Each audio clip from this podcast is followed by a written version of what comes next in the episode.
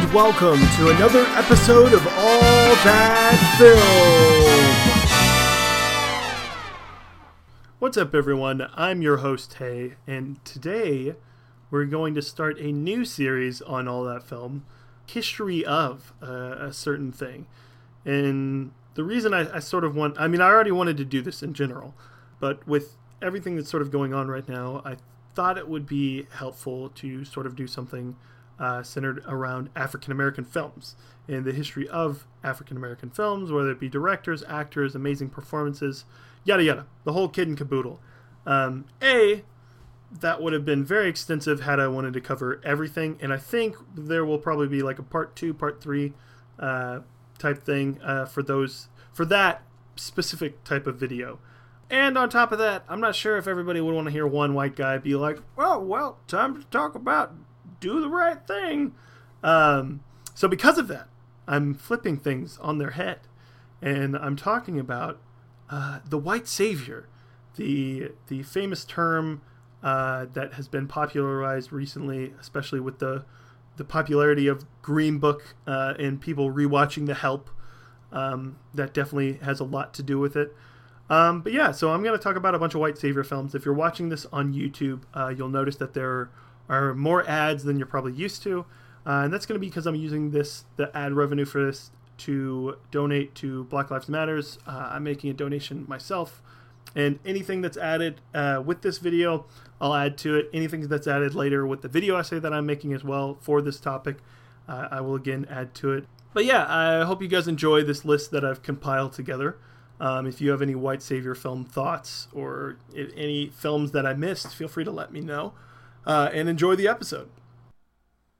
So we'll get right into it with these lists of films that sort of constitute as a white savior film. For anybody that didn't know, for whatever reason, a white savior is sort of defined as a white character that rescues any non-white characters from unfortunate circumstances.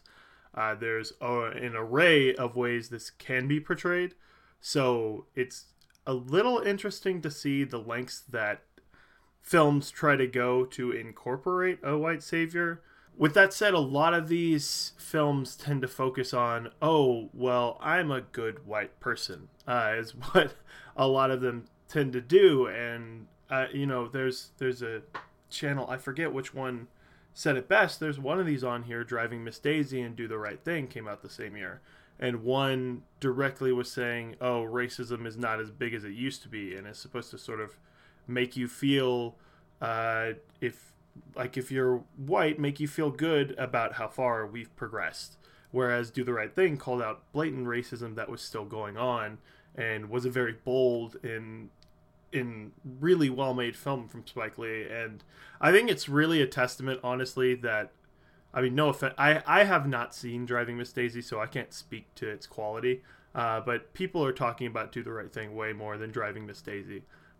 There's a couple films that Wikipedia had listed under this category, and I haven't seen them because they came out in the 50s. They're not too popular, but those being The Jackie Robinson Story, The Harlem Globetrotters, and then Jim Thorpe, All-American, all of which definitely shouldn't have one of these, and them shouldn't have a white savior character. I will say, when we get to 42, I also think that's very much a white savior film as well.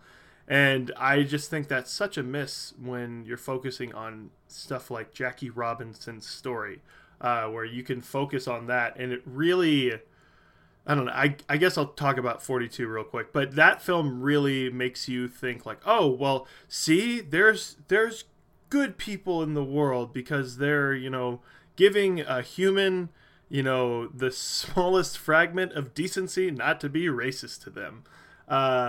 So, you know, it's one of those things, yeah, I can definitely see how this is annoying, especially with, I mean, you'll notice a trend of some of these films going on to win a lot of awards. So I can, yeah, it definitely is annoying to see this happen, especially in like true stories that are like inspirational in their own right without injecting white saviors in them. But the first film of note on here for me that I've seen is Lawrence of Arabia, which is a British army officer that leads the Arabs in a revolt against the Ottoman Empire. And yeah, no, I definitely see this one. I would throw this into a couple sites that I saw had only listed two. There's usually the Inspiring Teacher and then the Man of Principle, which the Man of Principle is To Kill a Mockingbird. I'll get into in a second. I think there's a third one that you can almost throw in here that is the almost Christ-like figure. And I think that is a reoccurring one, but I think that one also can go hand in hand with maybe Inspirational Teacher, I guess. They are situationally similar, and that's the case here. He's sort of going out of his way to be the man of reason and to help solve all this fighting and all this tension. Lawrence of Arabia. Look, here's the thing we're going to get into on some of these movies. Some of these movies are good, and that's not to say they aren't good, bringing these up here. But what is worse is to not clearly recognize, like, the problems that arise in these films. Like, you can like Driving Miss Daisy or To Kill a Mockingbird, but you can also recognize the problems with those movies, especially the blatant problems with having and elevating a white savior in those films. Especially, you know, the thing with Jackie Robinson specifically, like, that story is that should only be centered on Jackie Robinson. Like, imagine if Selma had some random character. I don't know. I don't even know who they'd get. Jack Black just came in and he's like, I love Martin Luther King. And, like, they devoted 15 minutes to that character. It wouldn't make sense. But yeah, Lawrence of Arabia, first one that sort of comes to mind. Again, I sort of constituted in the Christ-like figure. And then after that, the main one that sort of defines the Man of Principle, Atticus Finch in To Kill a Mockingbird. Obviously, a white attorney that defends a black man falsely accused of rape. And I'm not going to lie, I feel like a lot of people,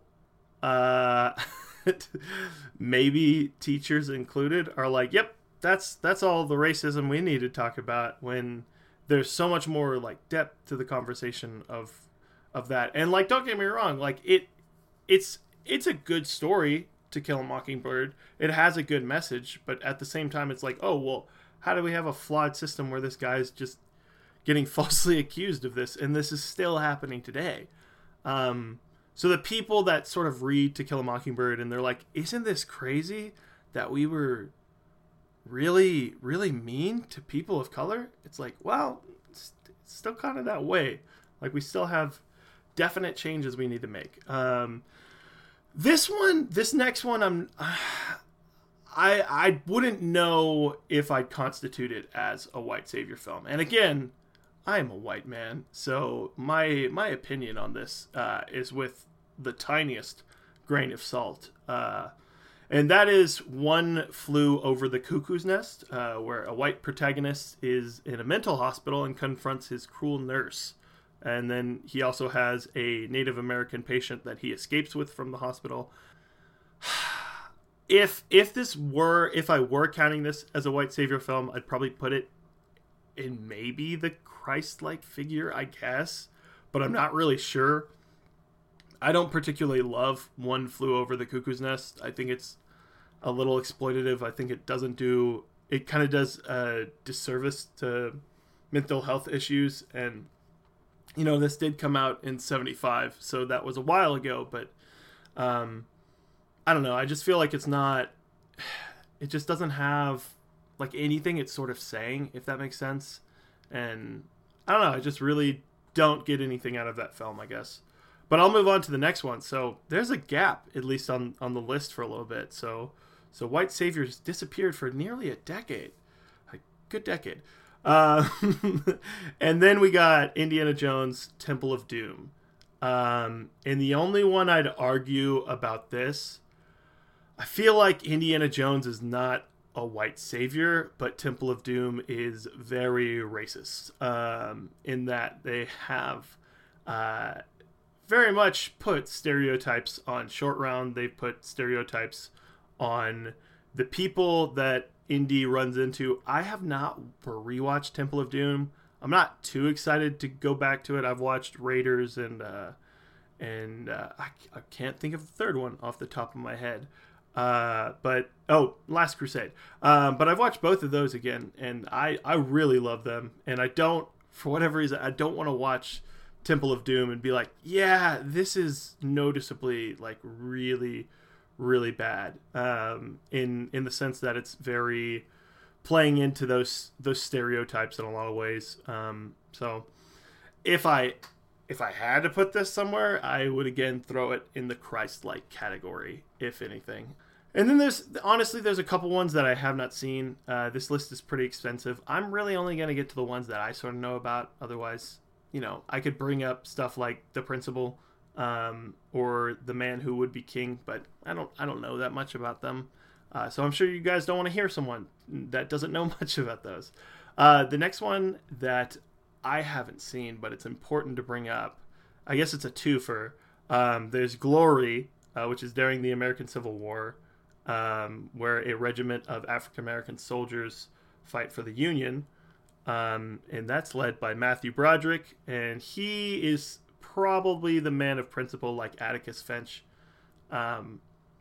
And yeah, I've heard mixed things about Glory. I have not seen that one, but the more important one, I feel like, is Dances with Wolves, also a Union soldier. So again, twofer here.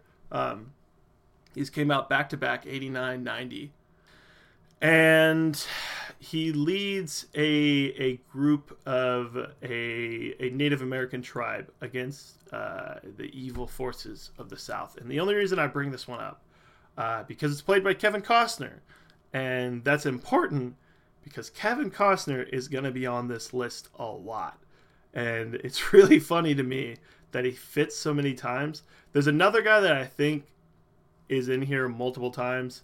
There's one I will admit that I would argue the placement of being on here, because I think they're a different thing than white saviors. I think they're appropriating a culture, which I'll get into later. But that's the early signs of white savior Kevin Costner, and he's probably the man of principle here. But yeah, a couple to mention before I move on to the other ones. Cool Runnings, a bunch of people bring that up. And it's John Candy sort of helping a national bobsled team, a Jamaican national bobsled team. And I do wonder on a lot of these, and maybe I should have done further research now that we're talking about this, how many of these sort of injected a character or upped that character's involvement in the story. That is important, because there's a couple like recently that are baffling that they included a character and just sort of made up a white savior character, because they're like, well, we got to have one, I guess. Like maybe that's how Martin Freeman ended up in Black Panther. Kevin Feige was like, you got to have one. That's how it goes. But a couple other ones, Stargate, a white Egyptologist and a white military colonel rescue a non-white population from an alien planet. That one, I feel like it doesn't emphasize that as much. Again, you got to take my opinion with a grain of salt. But I just feel like that's not like the main thing about it, that racial backgrounds are part of it. It's more just like a sci-fi thing. That's not to say it doesn't have problems, I guess, that people could definitely turn to. But the next one is another guy that I think might be on here a couple times. We're about to see. And that is A Time to Kill, starring Matthew McConaughey, which is in rural Mississippi. Matthew McConaughey is a lawyer. A lot of his white savior films are with him as a lawyer.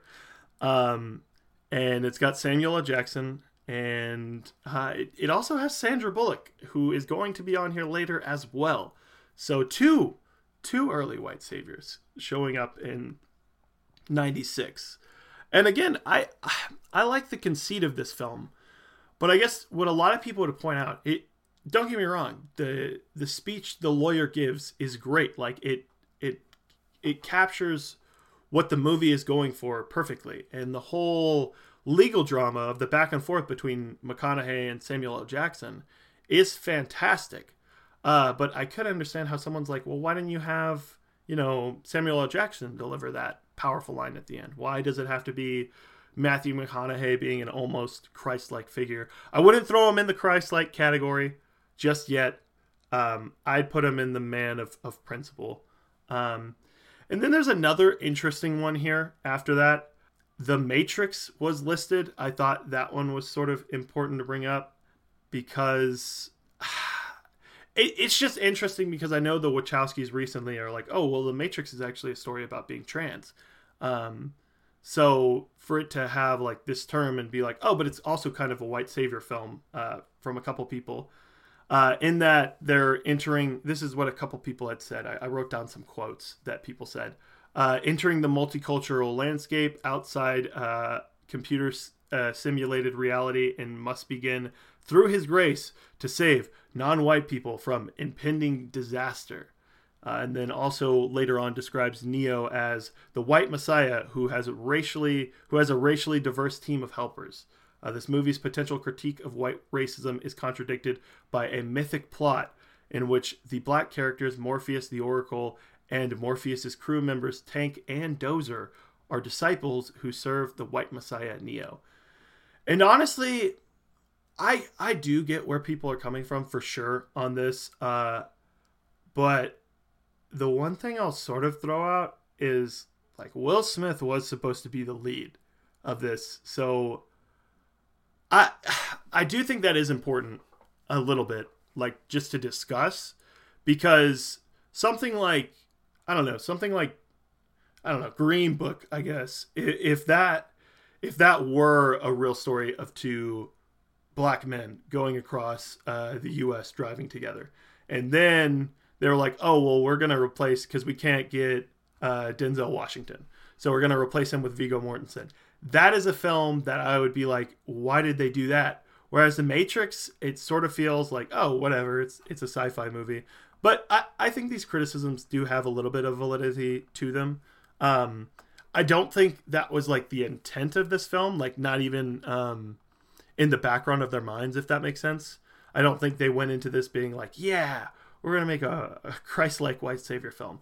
So Neo would probably be thrown into Christ-like, but that's more like the metaphor of the movie itself. I don't think he's a Christ-like white savior, if that makes sense. But again, I can understand if someone sort of throws that out and is like, hey, wait, Neo's a white savior. I can listen to that argument. I think there's definitely something that's there. The next one is definitely fits in this category. The Three Kings with George Clooney, I think Marky Mark, and Ice Cube.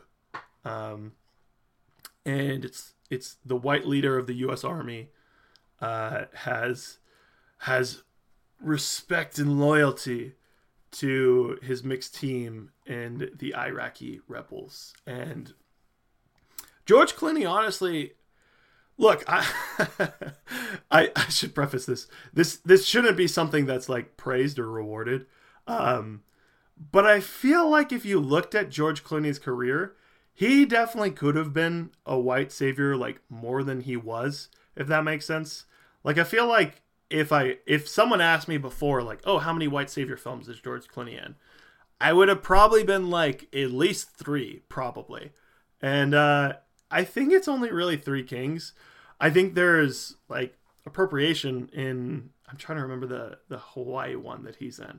I can get behind like that, but I don't think there's too many white savior films. He's the man of reason here in the Three Kings. Three Kings is not great. It's got some okay things to it, and I sort of get how this like launched David O. Russell's career more. But yeah, a lot of war movies coming out in the late 90s and early 2000s. The next one is for sure a white savior film. Remember the Titans, and I think this one constitutes under a great movie that you can understand and talk about like why it's a white savior film without like that's not me like bringing up, hey, if this is a white savior film you have to hate it now. Again, you can still like these films. I think Remember the Titans is a great, honestly amazing movie. Sports movies are usually not good. Unfortunately, I think there's so much room for good storylines there. Things like Miracle and Coach Carter. But yeah, there's a white high school coach that gives help to his school with a black football coach. And I think he stands up to white referees at one point that are fixing the game so the black football coach can't win, played by Denzel. And the thing that I sort of want to throw out here is there's a lot of these movies, especially around this time, are sort of throwing out the idea that, hey, there's bad racist white people, and then there's the good ones. And I think it's just, it is a little annoying when they're sort of not acknowledging like different levels of racism, different levels of internal biases people have, that they're still having to this day. And just to say like, oh, well, this person inherently hates black people, so therefore, like, that's what a racist is. No, racists are people that, you know, sort of buy into these stereotype ideas in the back of their mind that they've heard, and they believe that stuff about stereotypes. And I just feel like a lot of films like this, unfortunately, don't necessarily... Well, in Remember the Titans specifically, I don't think it has the room, unfortunately, to talk about it, because it has to do a football story. It has to deal with a lot of the players. And I think it doesn't do like a great job completely exploring that, but it also has to deal with sport at the same time. Whereas like some of these others that I'm about to mention, I definitely get why people would be like, wait a minute, why didn't they address more of this? But yeah, there's a more of a middle ground of like what a white liberal's racism is, which I think is important to bring up. And I think a lot of films do a really good job of bringing that stuff up. And most of these on here don't do a very good job of bringing that up. There's a couple on here just going after Remember the Titans that I have not seen. So I'll go ahead and just go through those real quick. Those being Radio, Tears of the Sun, and Glory Road, all white savior films in their own right. And the one that I wanted to bring up is The Last Samurai with Tom Cruise, which will later happen again with Matt Damon. I don't know if they list it here. No, they have The Great Wall here. Good. I'll bring that one up later. But yeah, Tom Cruise, guess what? He's a samurai, travels to Japan and joins a group of samurais. And the only thing, I'm not saying this like, hey, good on the movie, but I went into this thinking that The Last Samurai was going to be like, hey, Tom Cruise is Japanese, which he's not at all. Like, he couldn't pass for that at all. But I legitimately thought like, oh, Tom Cruise is going to grow up in Japan and they're just not going to address it. There is a little bit of a discussion to have here, and I'm not saying, I don't know. I don't think I'm the right person to necessarily discuss this, but films like The Last Samurai and specifically The Great Wall, I guess I'll talk about The Great Wall now. There's another one on here that I think fits that same category, but maybe not to the same extremes. Both of those films are sold to audiences with a superstar attached to them, be it Tom Cruise, be it Matt Damon. So it is interesting, to say the least, that like, would these movies have done as well without, you know, an established actor? And a lot of that, to point out, of course, is that people of color are not given the same opportunity in acting. So someone like Lucy Liu was never given like a major film just to carry, or a major franchise to carry.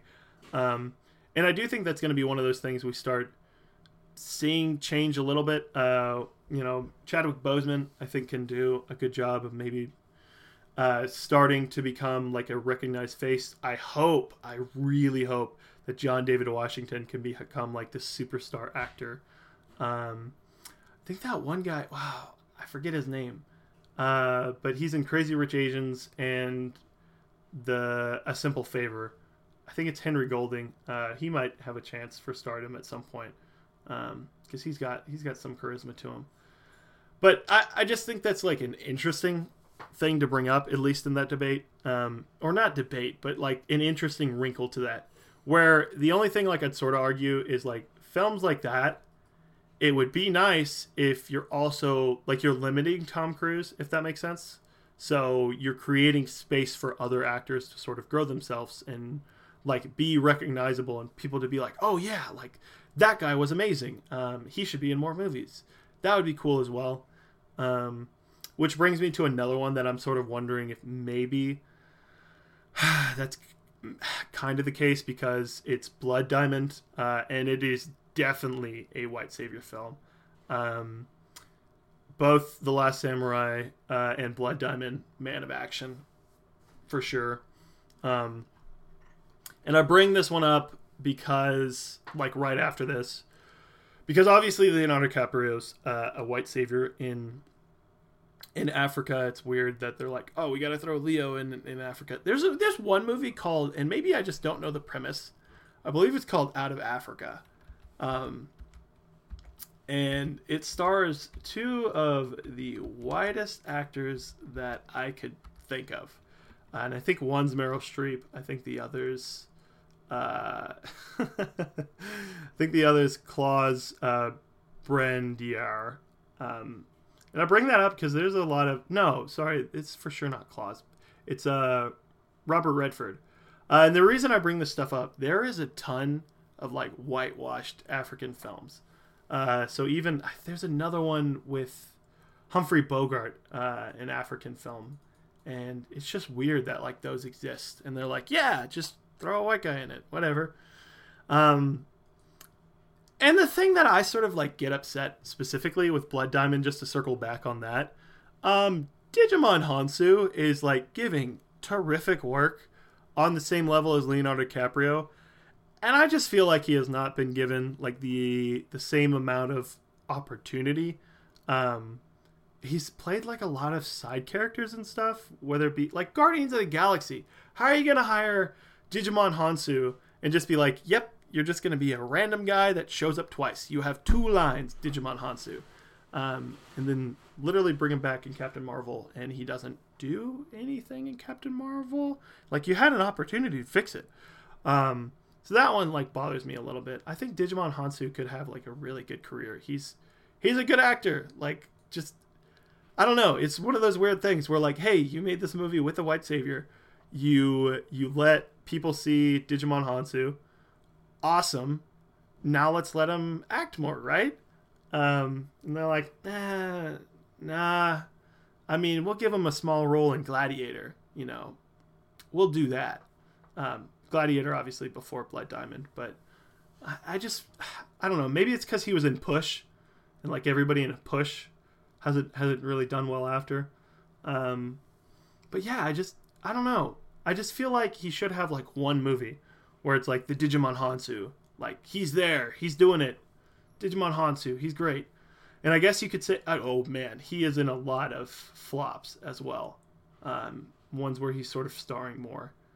Now that I'm sort of looking at it, but I don't know. I just saw maybe a spoiler thing. I won't say it, so that way you guys don't know it, but don't Google Digimon Hansu's upcoming career. And next we'll move on to one that I sort of recognize. And it is different because Half Nelson, starring Ryan Gosling. And Ryan Gosling, surprisingly, is one of the actors that is on here multiple times, probably. And this one is weird because it deals with like themes of addiction, and I don't think it makes... again, grain of salt opinion here, like the smallest grain of salt. I would argue that this film can come across white saviory, and like from the surface level it seems white saviory, saviory, but I don't feel like that's what the story is sort of going towards. And I've watched a lot of these like teacher saving inner city kids movies. And Half Nelson just feels very different. That's not to say it isn't a white savior film. It probably still constitutes as one. But like, this is also a story of a black child saving that student. So I do think it's almost different. That's a couple, like Waves does that too. I think it is a white savior film in some ways, even though it's the white kid getting saved, if that makes sense. Like the way it plays, I think that one is much more apparent with that. I think there's a conversation for Half Nelson. Half Nelson is, I'll admit, one of my favorite movies. And I think it's Ryan Gosling's best performance. But again, that's not to say like there isn't something here that's harmful to the industry. So I get it. I definitely get it. The next one is actually one that I watched for this, which I found out was whitewashed for this movie, which is crazy. And that's Freedom Writers. And Freedom Writers is interesting because I went into it sort of knowing the controversy, knowing that Freedom Writers is a white savior film. Man, do they sort of know how to emotion bait you. And emotion bait is in a lot of movies that are sort of going for that. But that doesn't mean that doesn't mean they're bad.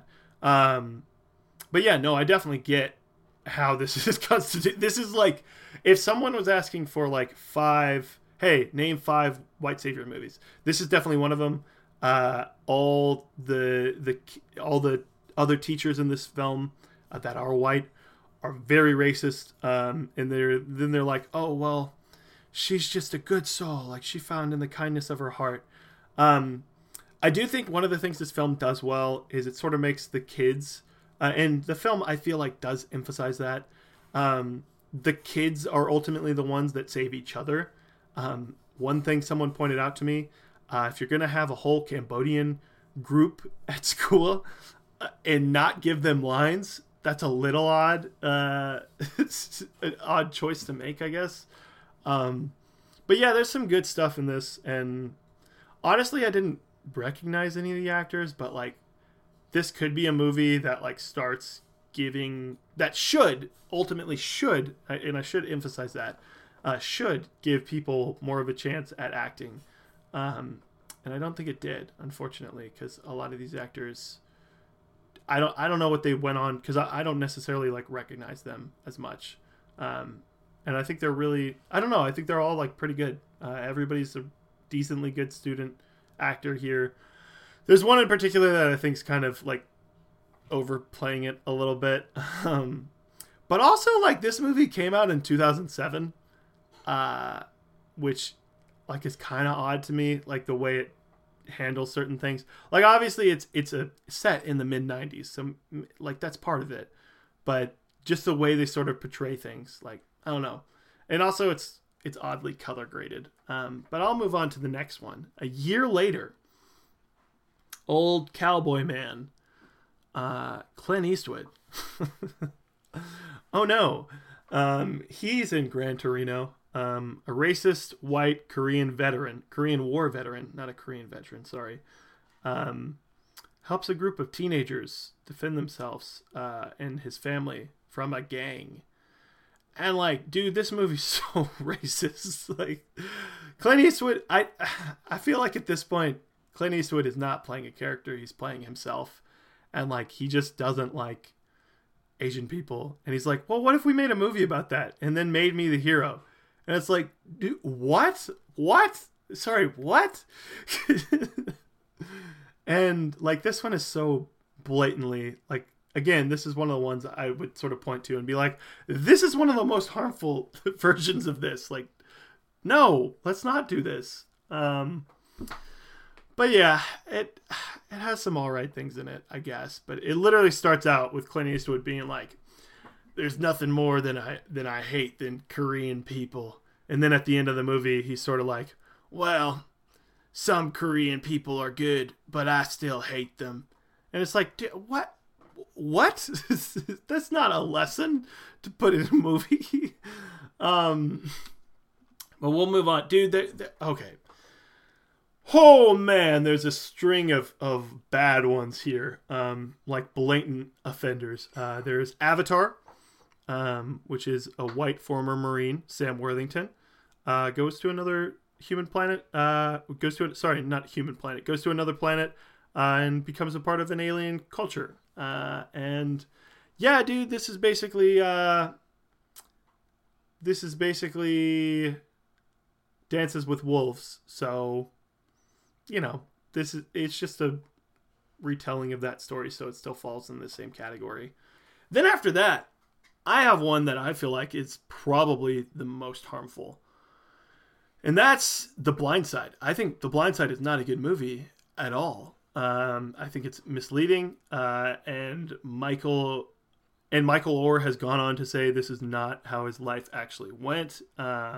And that can be disrespectful to the story. Like, there is a story here, but you let Michael Orr tell that. Like, you have to understand, if you're wanting to tell the story, you have to do it in the correct way. And this is definitely not it. There's a point in this, again, the thing that like makes me so upset about this is I feel like it makes it so apparent when something is racist. Whereas there are small things that people do in their everyday life that are racist, that are marginalizing people, that are, you know, ruining people's lives and diminishing opportunity for people. And for a film like The Blind Side to just be like, well, racism is just when an old white guy in the football stand said, I don't want black people playing for my football team. Like, yeah, there are people that are that cartoonishly racist, but like the people like Sandra Bullock's character also have a bit of racism, not a bit, a lot. Like, and that's the part that like we do need to understand, like as we're sort of progressing, like, hey, a lot of the stuff you're doing is racist. Just because you're calling out blatant racism does not mean what you're doing is not racist. So yeah, I don't like The Blind Side, and I think a lot of people really like The Blind Side. People talked about it I played football, and people talked about The Blind Side a lot. And they're like, oh, we saw it 20 times. We love The Blind Side. It solved racism in football. But yeah, I hate The Blind Side. Well, yeah, probably hate is a strong word, but I think that might fit in this particular discussion. And then after that is District 9. A white South American government official works to relocate aliens to a new internment camp. It's metaphorical with what it's doing, and I understand why this is here. And another thing, hey, you know, I don't know. I guess I don't know if like someone like Digimon Hansu is the right actor to play that government official, because it's like a comedic role, but I bet he could do it. But yeah, no, like if you're gonna, there's just a lot of South African people in any time they do an African movie, they're like, oh well, they're in South Africa and there happens to be white people there, you know. But yeah, the District 9, that's all I really have to say about that one. I don't think District 9's bad. It helped launch Blomkamp's career, which has not gone off well sort of after this. I know he has Elysium, which honestly that one might be like a Christ-like white savior film, in all honesty. But then after that, I thought this film came out way earlier. The Soloist with Robert Downey Jr. and Jamie Foxx. Where a white man helps a mentally handicapped and homeless man revive his passion and skill in music. So this is for sure the what's the teacher one called? Let me scroll up in my notes. The Inspirational Teacher. This definitely fits in this. And I know some people that really like The Soloist, but there's a lot of people that bring up the flaws in that. And honestly, I am shocked that this came out in 2009 of all years. Then, the one that's been popular on Netflix recently, wouldn't you know it? But this takes place in the 60s in Mississippi, and it focuses on Emma Stone in her career in journalism and encouraging black maids to share their personal stories and experiences. you know, despite racism being a very prevalent thing at the time, very much happening at that time. And here's the problem. Look, honestly, The Help's well made. The Help has like good acting performances. It's semi, look, I don't want to, I mean, it would have, it, look, it was bound to happen regardless, but it's semi launched the careers of Octavia Spencer and Viola Davis, which you could make the argument maybe that without The Help, we don't get Viola Davis in like Widows or Fences, and she's a tremendous actor. But honestly, we probably would have, because Viola Davis is incredible. So it was bound to happen. But like, this is one of those movies, as bad as The Help is as a white savior film, At least it has the track record for it that, hey, like we helped make these actors famous because they were already amazing. So they would have thrived in anything instead of just being maids.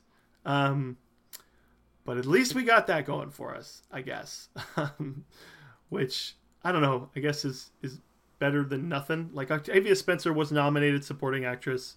And Viola Davis was also nominated and won, I believe. No, sorry, Octavia Spencer won. Viola Davis did not win.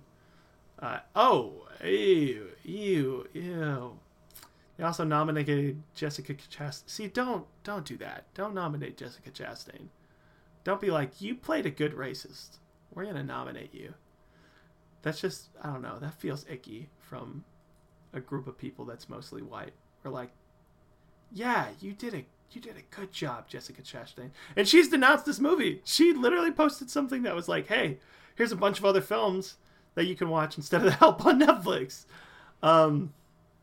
The next one I definitely understand. I think it has, again, the Wachowskis on here. Cloud Atlas. Spans over a bunch of different eras, and white actor Jim Sturgess or Tom Hanks, depicted as a Korean hero who rescues another Korean person. And I sort of get this. Cloud Atlas is problematic. I can understand that. The only thing I don't know, dude. I'm not the one to be making these arguments, but like outside from my perspective, it's like, oh well, everybody's getting weird facial, like Cloud Atlas is such a weird movie to where I don't even know if it's like, I mean, I don't think it's whitewashing. It's like Asian face or yellow face, I guess. I don't know. I don't know, dude. Cloud Atlas is bizarre. I think it has good stuff to it. I think there's something there for sure. But yeah, no, I can get this being on here. I don't know what it, like, I understand why they focus on the Jim Sturgess character. But I wouldn't. I think I'd sooner argue Cloud Atlas like appropriation than a white savior film, I guess, if we were putting things in bubbles. But yeah, Django Unchained. I can get that. I mean, it only has like a small amount on here. Christoph Waltz definitely is a white savior in some degree, for sure. But the film focuses on Jamie Foxx. That's not to say like, yep, Tarantino's fine, he's never done a bad thing. But I just mean like out of a lot of the ones here. Now I do think what could be interesting about this is if the Django comics, the Django like screenplay, if that had Christoph Waltz's character in it at first, or if Tarantino added that, that would be interesting to me. Then the next one, Lincoln, starring Daniel Day-Lewis and other white figures in the American Civil War trying to end slavery in the United States. I don't like, Lincoln's boring to me. It's just not something that I'm super into. I think it's an overlong biopic. It doesn't really do anything that well. I mean, Daniel Day-Lewis is fine, whatever. But Lincoln doesn't really interest me. So maybe that's why I'm not like fired up about this, because I just think Lincoln's not a good movie, like from the onset, from the get-go. But next is one that's super important, because the only reason I actually made the Christ-like figure is because of this one. 12 Years a Slave is definitely for sure a white savior film with Brad Pitt's character in the Christ-like sense, and definitely sort of unnecessary almost, and just feels like so Hollywood, like, yeah, we got Brad Pitt, look at him, isn't he great, he's the best, he's so nice to people, isn't he great for showing human decency. So yeah, that's pretty much, I just think honestly, like, I don't know, I might get flack for saying this, I guess, but 12 Years a Slave is so, that one's so like apparent, it's almost like laughable, like it was put into a movie. And honestly, okay, the good part about this, I feel like Brad Pitt like learned a lesson from this, which a lot of people in Hollywood don't, unfortunately. In that, like, Brad Pitt was like, oh, well, movies like Moonlight or From Beale Street Could Talk, or I'm trying to think of all the films that he helped produce with Plan B. There's a ton of different films, and he didn't throw himself in there. And yeah, you could argue throwing Brad Pitt on the poster is going to get people to come into a movie, but also you need to establish, like, black actors and let a black-led story be a black-led story, and not, oh, it's a black-led story and Brad Pitt shows up in each of these movies to be Jesus. So, interesting one to bring up. I already talked about 42. I brought up Elysium. I didn't know it was listed here. But yeah, Blomkamp with two white savior ones on here. Elysium definitely less so than District 9. But yeah, I brought up 42. That's hit the nail on the head of, see, these people not racist, these people good people. Harrison Ford good person, because he no racist. But Harrison Ford, look, the dude, the actual dude that played Harrison Ford's character, probably very racist. Like, he's just not up front with it, and not like, I don't know, 42 is a weird movie to me, dude. Chadwick Boseman is an amazing actor, and he deserved better, in all honesty, because he gives an incredible performance, but the movie it's not the best. But yeah, then $1 Million Arm, which again is based on a true story. He organizes a talent contest in India, and he finds people that are skilled to play baseball. And this is John Hamm, white savior from Mad Men. So he was like, well, I'm done selling cigarettes. Time to be a white savior in India. I haven't seen this one yet. Probably check it out at some point. I think it's like a Disney movie. I feel like a lot of the like made for Disney movies sort of white savior-fy like the films themselves. And that's a little weird. Like, you can do a little bit better there. And then we're back to Costner, because he's a white coach in McFarland of a team of Latino cross-country runners. But yeah, no, this is definitely the teacher, the inspirational teacher, that he has to try his best to understand and grow and teach the people. I haven't seen this one again. There's two in a row that I haven't seen. Boy, am I the worst. But yeah, no, I get this. I can understand this completely. And Kevin Costner, again, we're going to get to another one that's definitely the worst of all of them. But yeah, no, I get where people are coming from with this. I understand the sentiments from the old,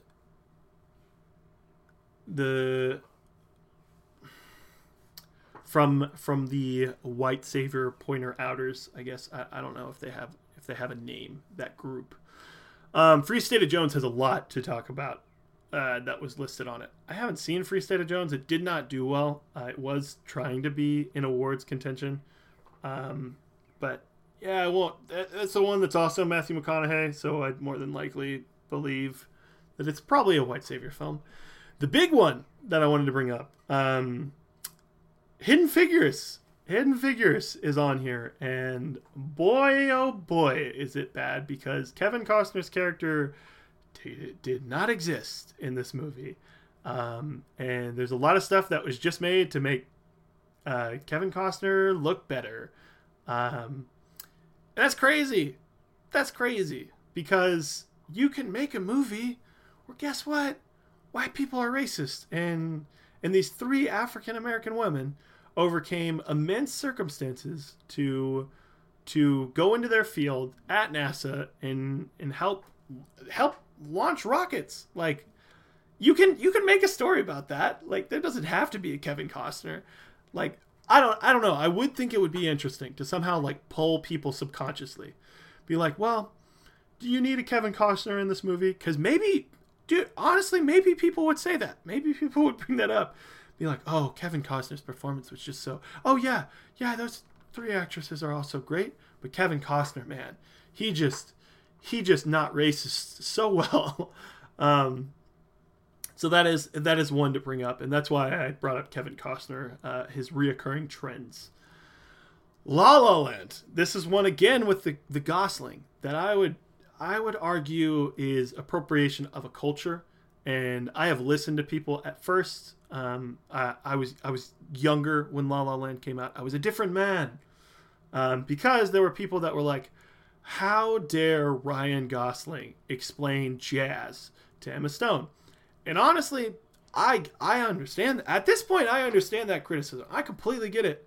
Ryan Gosling, of all people, being like, let me go on a quest to save jazz music, the historically black musical genre. And even you have the John Legend character that's sort of leaning into the more poppy music, and I think he's defended it a little bit, but yeah, no, I get where people are coming from for sure on this. Like, I completely get those sentiments. But yeah, that's La La Land, and then the next one is Legend of Tarzan, which basically returns to Africa and fights the slave trade. Legend of Tarzan is not a good movie at all, unfortunately. It could be good, I guess, but it's not. It's not at all. Which brings me to The Great Wall, which I've already brought up. Matt Damon is a white European mercenary who travels to China in search of gunpowder. Odd choice, I guess, because... China specifically has gone on to make some of the highest grossing films just in China without Matt Damon. So, you know, is it worth it for the 100 people that saw The Great Wall in the United States and Europe? I don't know how many people saw it, honestly. It might have been way more than 100 mil. But the next one that's brought up is an interesting one. In The Greatest Showman, P.T. Barnum. I'd probably agree with this, because not only does this film sort of neglect like the history of P.T. Barnum, it also has a bunch of a cast of minorities, a cast of those with disabilities, and P.T. Barnum exploited that, and the film does not go on to do that, unfortunately. I think the musical moments are good in this. It mostly focuses on Barnum, and they're like, oh, he's just passionate and he wanted to complete his dream, isn't that great? So yeah, that one, not the best. I think a P.T. Barnum film could be made in a darker tone that puts more of the emphasis on the group of people that he sort of gathered together and collected. Because even at the end of the movie, semi-spoilers, but they're like, we still love you, P.T. Barnum. You put us together. And there could just be a lot more complexity to that. And unfortunately, there's not. The one that I wanted to bring up that everybody knows, Green Book. Yikes.